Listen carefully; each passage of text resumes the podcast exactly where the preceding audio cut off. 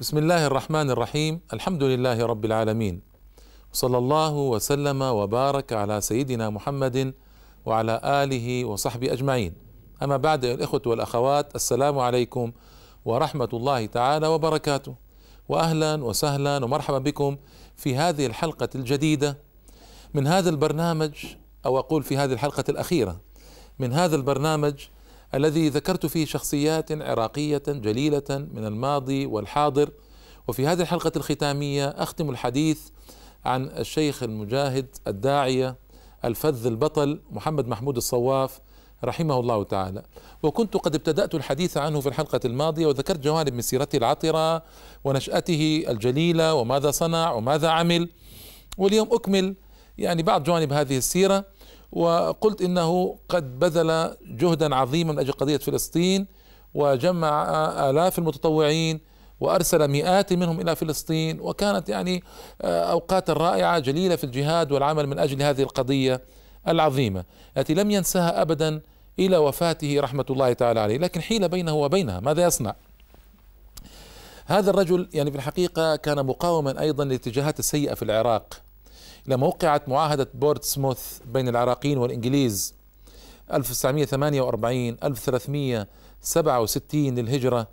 عارض ذلك ويعني رفضها وقاد مظاهرات من أجل رفضها فما كان منهم إلا أن فصلوه من العمل وسجنوه رحمة الله تعالى عليه مدة قصيرة. أيام عبد الكريم قاسم وهي كارثة كانت وقاسمة للظهر في الحقيقة لأن الشيوعيين بعد ثورة الشواف عبد الوهاب الشواف في الموصل على عبد الكريم قاسم وفشل تلك الثورة استغلوا فرصة للتنكيل بجميع الاتجاهات الوطنية والإسلامية واستطاعوا فعلا أن يصلوا إلى أن يفرضوا القوانين العجيبة حتى في قضية الأحوال الشخصية. فساووا بين الرجل والمراه في الميراث منعوا الزواج الشرعي وأبقوا الزواج المدني يعني عملوا كوارث في العراق. فهنا ما استطاع الصواف يعني ما استطاع أن يتحمل هذه القضية كان عنده مجلة اسمها مجلة لواء الإسلام أو لواء الأخوة الإسلامية. هذه المجلة وجهت انتقادات حادة جدا للشيوعيين. سبعة أعداد صدر منها ثم اتجه الشيوعيون طبعا في حملة ضخمة لكي يواجهوا الصواف يواجه هذه مجلته تلك والمطبعة التي يطبع فيها. بفضل الله تعالى كان الصواف قد اعتقل قبل ذلك بقليل وكان في السجن. فتوجهوا إلى المطبعة وأحرقوا المطبعة والكتب داسوا المصاحف إنا لله وإنا إليه راجعون. انظر إلى هؤلاء الشيوعيين المجرمين داسوا المصاحف بأرجلهم. أعوذ بالله. والعجيب أن النسوة أيضا خرجوا في المظاهرات. ماذا كنا يقولن النسوة؟ يقولون من باكر ماكو مهر من باكر يعني من الغد. ماكو يعني ليس هنالك. اسمعوا لهذه هذه المظاهرة الشيوعية العجيبة التي فيها ترك الإسلام بالكلية. من باكر ماكو مهر. ونذب القاضي في النهر يعني نرمي القاضي في النهر. وهم يقصدون رمي الإسلام كله والعياذ بالله. يعني النسوة يقولن هذا إيش يعني؟ يعني أنهن لا يردن الإسلام كله. وهذه مظاهرة خرجت في نسوة في يوم من الأيام في العراق حتى نعرف حجم الخطورة الهائلة لثورة الشيوعيين في العراق وما كانت عليه. نسأل الله السلامة والعافية. لما اتجه الشيوعيون هؤلاء إلى إلى المطبعة وأحرقوها وداسوا المصاحف يعني إنا لله إليه راجعون أشيع أن الصواف قتل. وكان قد حفظه الله تعالى بأنه كان قد سجن قبل ذلك. في السجن كان هو وعبد العزيز البدري كانا في السجن رحمة الله تعالى عليهما. فما شيع أنه قتل وطلب أهله أن يتسلموا جثته وقصة صارت طويلة. صلي عليه صلاة الغائب في دمشق. صلي عليه صلاة الغائب في المسجد الحرام في مكة.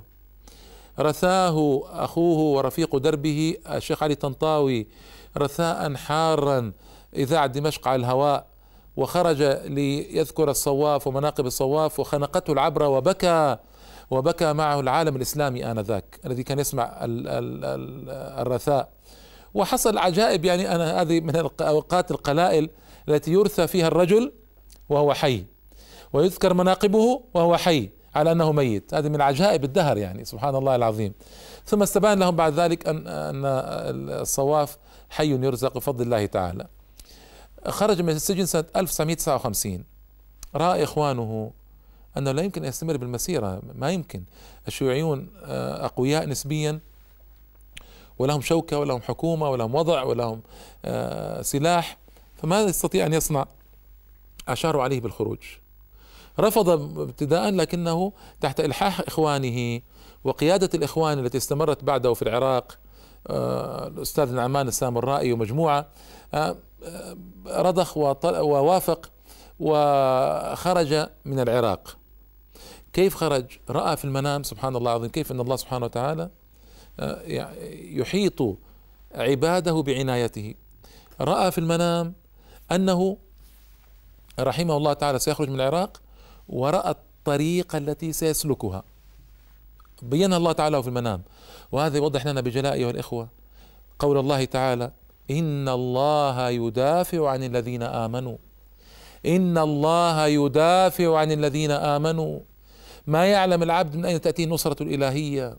الله لا يتخلى عن عبيده الذين أحبوه وأقبلوا عليه وجاهدوا في سبيله وأخلصوا وأحسبوا أن الصواف منهم. رحمة الله تعالى عليه. لا يمكن لا يمكن أن يتركهم الله تعالى. في المنام بين له ماذا يصنع وكيف يسلك الطريق. عبر الفرات وتخفى تارة بصورة تاجر مواشي تارة بصورة فلاح. المهم تخفى وعبر الحدود إلى سوريا. هناك في سوريا استقبله آلاف من محبيه وأكرموه وبقي عندهم بضعة أشهر رحمة الله تعالى عليه. ثم أراد أن يتجه إلى المملكة العربية السعودية ويلتحق بشيخه أمجد الزهاوي الذي كان قد غادر العراق قبله آه، بقليل. أو يعني معه لكنه مكث في سوريا مدة. إن كان الشيخ أمجد الزهاوي يرسل له رسائل أنه في المدينة يريد أن يتقابل معه. آه، حاول آه، العملاء أن يحولوا بينه وبين الوصول إلى المملكة لكن الله تعالى سهل له الطريق ووصل إلى المملكة إلى المدينة في زمن الملك سعود رحمة الله تعالى عليه.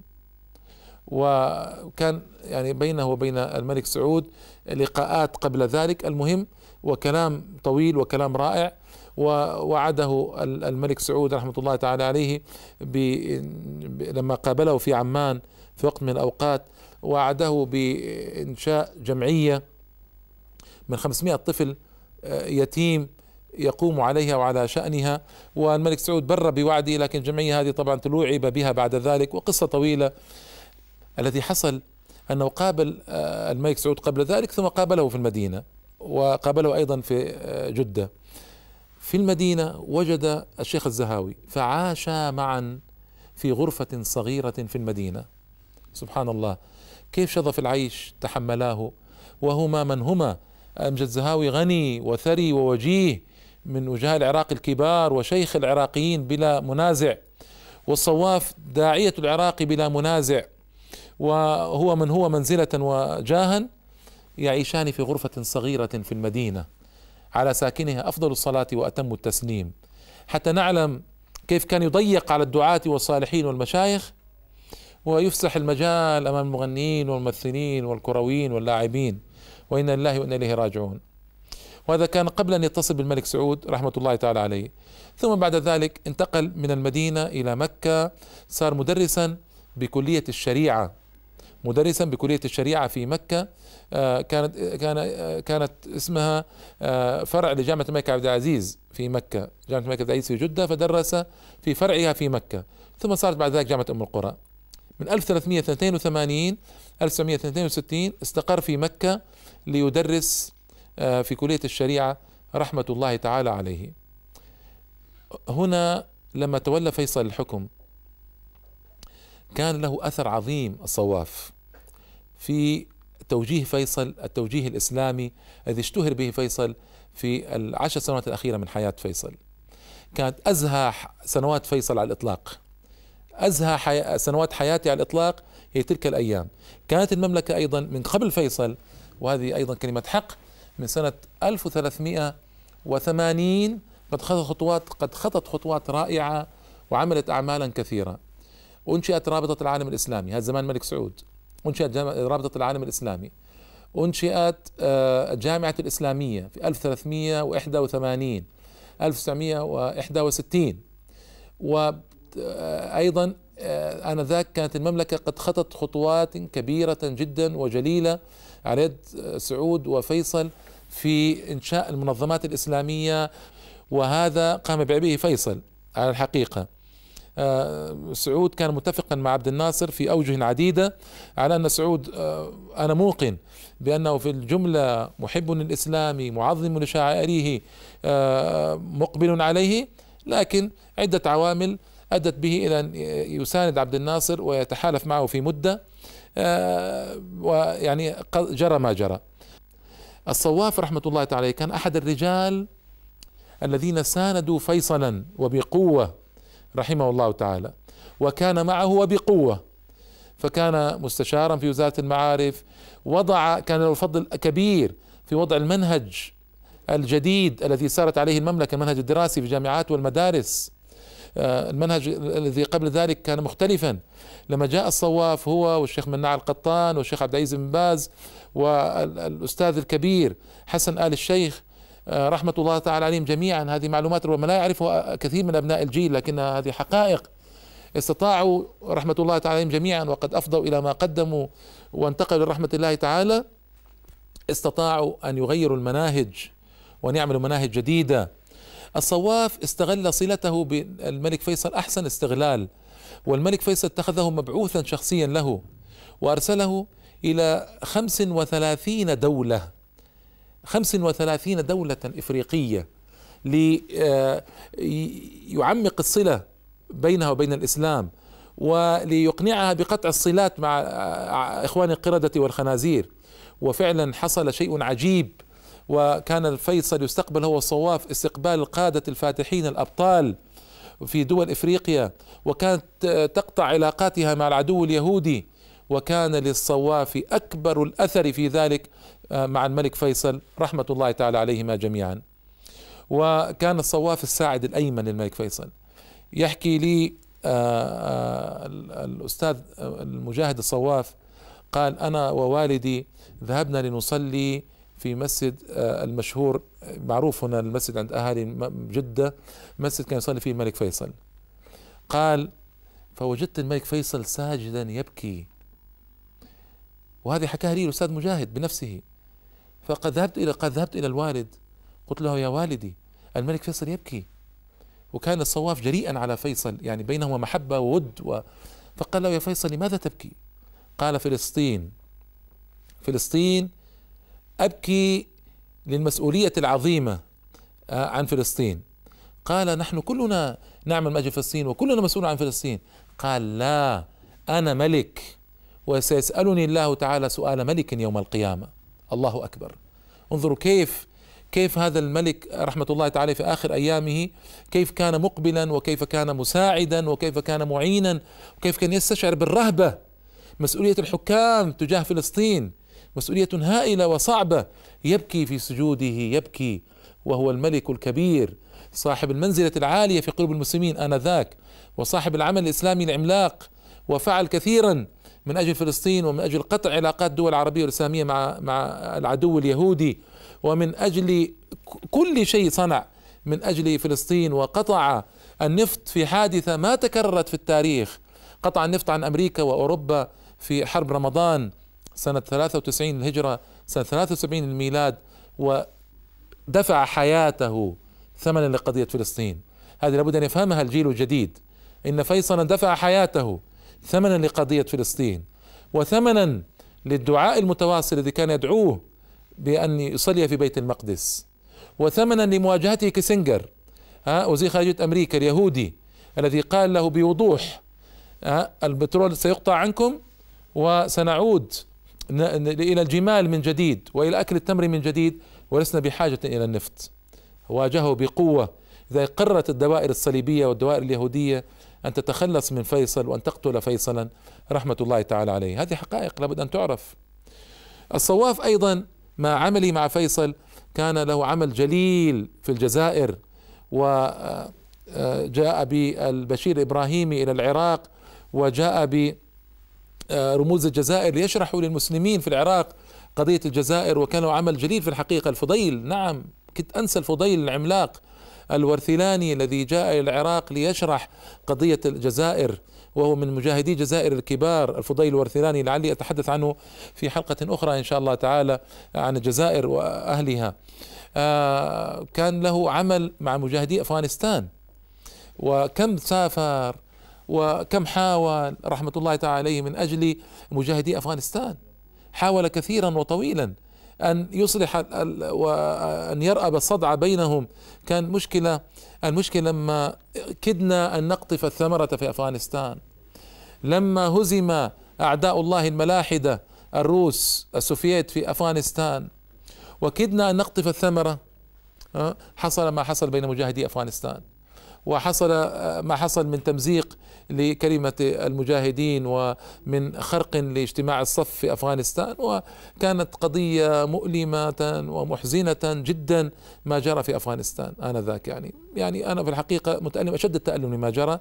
وكنا على وشك إقامة دولة إسلامية رائعة في أفغانستان يرفرف عليها علم الجهاد والمجاهدين لكن يعني في الحقيقة ضاع الأمل هذا إنا إليه وإنا إليه وإنا إليه راجعون الصواب في. يعني سارع سارع ليؤدي المهمة الغالية الرائعة في اجتماع كلمة المجاهدين في توحيد آه، كلمتهم واجتماع صفهم لكن أيضا ما استطاع أن يصنع آه، شيئا كثيرا آه، لأن الخلافات كانت أكبر من هؤلاء وكان المجاهدون في مجاهدو أفغانستان كان عندهم عناد شديد خاصه من بعضهم يعني وحصل ما حصل وما نجحت الوساطات على وجه كما ينبغي.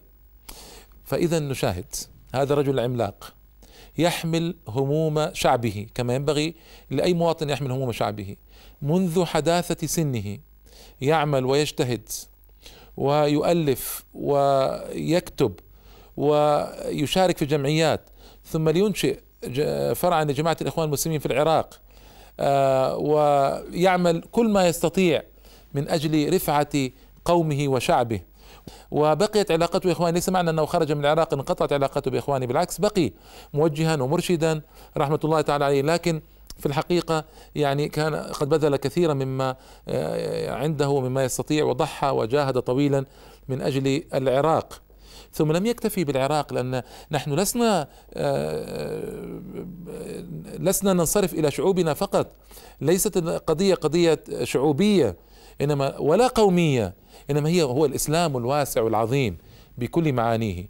فانصرف إلى قضية فلسطين وبذل من أجلها الكثير وجاهد في الميدان في العراق وفي فلسطين وذهب مع الفوج الثالث إلى دمشق وكان له عمل طويل في فلسطين وقلت لكم كان في خمس ساعات يجول كل يوم في الشوارع ويزأر من أجل قضية فلسطين وينادي ويعمل.